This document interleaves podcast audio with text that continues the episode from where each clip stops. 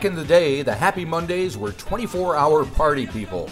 These days, frontman Shaun Ryder spends a whole lot of his time at home just watching the news. The band is heading to Australia and New Zealand in February, so we thought we'd check in with Shaun and see what's happening in Salford. Oh, same as, same as. A bit posher than it used to be. That's what I've heard. I was going to ask you about that. yeah, very good. Well, my name is Marty. I am, like I said, I'm here in Auckland. We're looking forward to seeing you guys coming around again. I think uh, last time you're here was in 2019, wasn't it? That's right. Yes, Marty. 2019. Yeah. And what I think you... before that, it was about 2003. Okay. Well, you Something pretty, like that. Got a pretty good memory. Uh, do you have any uh, fond memories or otherwise of uh, New Zealand? Oh, uh, well, last time I was in New Zealand, we had a great fucking time. Yeah, it was really, really love New Zealand. Great, love it. What'd you get up to? Uh, well, these days, not much, mate. not much. You know, I go out for something to eat, go back to the hotel room and watch the fucking news. so, uh, you know, the, the sex and drugs have long gone, so I'm just left with the rock and roll. Oh, well, it could be worse. yeah. But, so you enjoy being? You still get a buzz out of doing it? Oh God, more than ever now. Yeah, more than ever. You know, okay. I mean, all the you know, I had, I mean, I get asked that all the time, you know, do you miss the old days? Well, no, really. You know, I was 18 when I started the band, enjoyed my teens, my 20s, my 30s.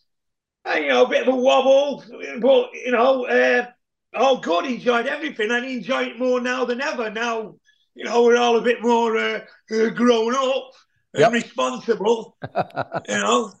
Right. So, so last time you were here, you were doing all the tunes from Pills and Thrills and Belly Aches. What what's what's on the agenda for this tour? Well, pretty much the same, really. You know, I mean, we, we, we'll, we'll do a big chunk of pills and thrills, but then obviously, you know, stuff from Bummed and, you know, uh, we'll sort of do the remixes of Hallelujah and Wrote for Luck. Know, uh, so yeah. What we that much do? I mean, we if we'd have if we'd have done we'd have come and done bummed, we could have just left Rowetta in Manchester. Right. so what do you do to get ready for a tour these days? Do you guys do a lot of rehearsing or is it all like second nature? No, I mean the band do. Uh, I, I don't. Right. I mean, we do we do shows quite regularly anyway. So I mean, you know, uh, it's just I don't really need to rehearse. I mean, if when I'm doing stuff with Black Grape or Manchester, Mantra of the Cosmos or any of that stuff or solo stuff, you've got to go and uh, get in and do a bit of rehearsing because they don't do that as often. But the Mondays, the band go and do some, you know, run throughs and that, check everything's right. But uh, no, I can just, uh, me and Bez can just wander in and keep it go. real. so, so what you you and Bez are pretty tight. I mean, you've been tight forever. Tell me about what keeps you together tell you about our sexless marriage. That's the one. Well, yeah, we, we, we don't have sex. I mean, I'm sure he wants sex with me, you know, but I'm just not having it. uh, yeah, so me, me, me and him are tight. Yeah, you know. I mean, even when, even back, you know, in, in what year was it? 1992, when the rest of the band decided to desert us. Me and him stayed there, stayed tight, you know. Yep. And then we've got our career, we've got our TV career going on and all that lot, which right. really sort of pissed the rest of uh, pisses the rest of them off. so, so you you mentioned Salford's gotten a little posh over the years. It, I mean, it's it's become quite a different town than it was when you guys formed back in the day. Uh, from what I understand, like all the media stations are are based there. That must have a, an effect on how it is. What? So, what's your opinion of and how? Well, it, it, it, certainly had an effect on all the people that work for uh, the BBC and ITV. Right. And uh, when when they first got to Salford, because when they was coming out of work, they was all getting mugged. oh, to have armed escorts out to put him in the cars and the taxis. Right. But yeah, I mean, you know, that's where all the docks used to be. There are some really old Mondays photographs from like the early 80s where we're all on the docks. Uh, Uh, and, and, then, well, like now, yeah, it's that's where it, it's you know the uh, we've got a shopping precinct there, and ITV and BBC and all the radio stations, all the trendies, and yeah, it's all going on. I right. mean, it's good for me as well because you know I don't have to when I go and do BBC News or ITV stuff, and you know you don't really have to go all the way to London anymore. I'm, I'm five minutes away. Very handy, very handy. So, is there a decent music scene happening in the town? Well, you always. I mean, you know what Manchester always has. I mean, I'm not. You know, I leave that up to my lads now, and and and uh, you know, I mean, I I haven't really got a clue what's going on, but there always is here. Manchester's still an happening place when it comes to music. I mean, even even like the biggest uh, biggest rapper, you know, uh, uh in in the UK, which is Aitch you know, I mean, he's Manchester boy, so even on that scene, we've still got it all going on. And then there's a really vibrant music scene here, good bands. I mean, uh, the the lottery winners, they're a great band. So right. Manchester lads and girls. So yeah, it's still all going on. All right. But uh, me being a, a sad old fuck now, I, you know, I just home and watching the news. so what do you think of the news? The What's news. Going- yeah. What's going on at the moment? Well, we, I mean, I, I got stuck in Dublin because fucking air traffic control went down. Right. So I've only just got back from Dublin. uh, I had to swap a few meetings around. But uh, what else is going on in the news? Uh, oh, God. Senators freezing uh, while they're in the middle of a speech. Yes, I've actually got it on now. I don't know if you can see. Oh, no. Let's see. Oh, yeah, I see it. Yep, yep. Gotcha. You know, as soon as as soon as we've done this, while they wait for while they wait for the next ones to come in, I'll be watching the news. so you mentioned for some people to arrive. Hope they get in safely. I hope so. Jeez. I mean that. I mean that. I mean, I find it terrible how how you've got people in the UK, you know, calling these people. I mean, what the fuck would they do if they was fleeing from having all the family fucking murdered? Right. You know. Yep. Yep. Yep. Yep. Uh, it's a situation. Same in the states. You know, immigrants. You know, everybody. Nobody wants anybody in their backyard. You know. Yeah. It's it's yeah. crazy. Yeah, but but at the same time, we're all immigrants eventually. You know. Absolutely. Yeah you know, when our lot came over here, it was still that, like, you know, no, no blacks, no dogs, no Irish. So, right. you know. So you, you mentioned mantra of the cosmos. What's happening with those with you guys? Were you making any music? Oh yeah. Well, I mean, the, the initial deal was for uh, three singles. So, but I mean, we've we've recorded an album, right? You know, we've got uh, we've, we've got enough for an album. I mean, the way Zak fucking produces, we probably end up with enough for a double album. So, you know, hopefully next year we'll get we'll get that out, right, and do some more shows because you know it's uh, the start. I mean, when Zak asked me, I was 60 years old. So to start a new project, a new band at fucking 60, it was like, wow, yeah, great. Yeah. And as soon as he asked, I just said, yeah, I'm in.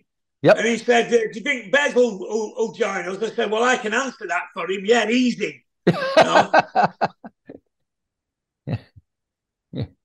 But it's great. I mean, it's because it's so different than the Mondays and Black Grape. You know, yeah. it's uh, you know, it's it's great, and and they're all a bunch of great people. You know, so uh, and we had Brick Smith join us.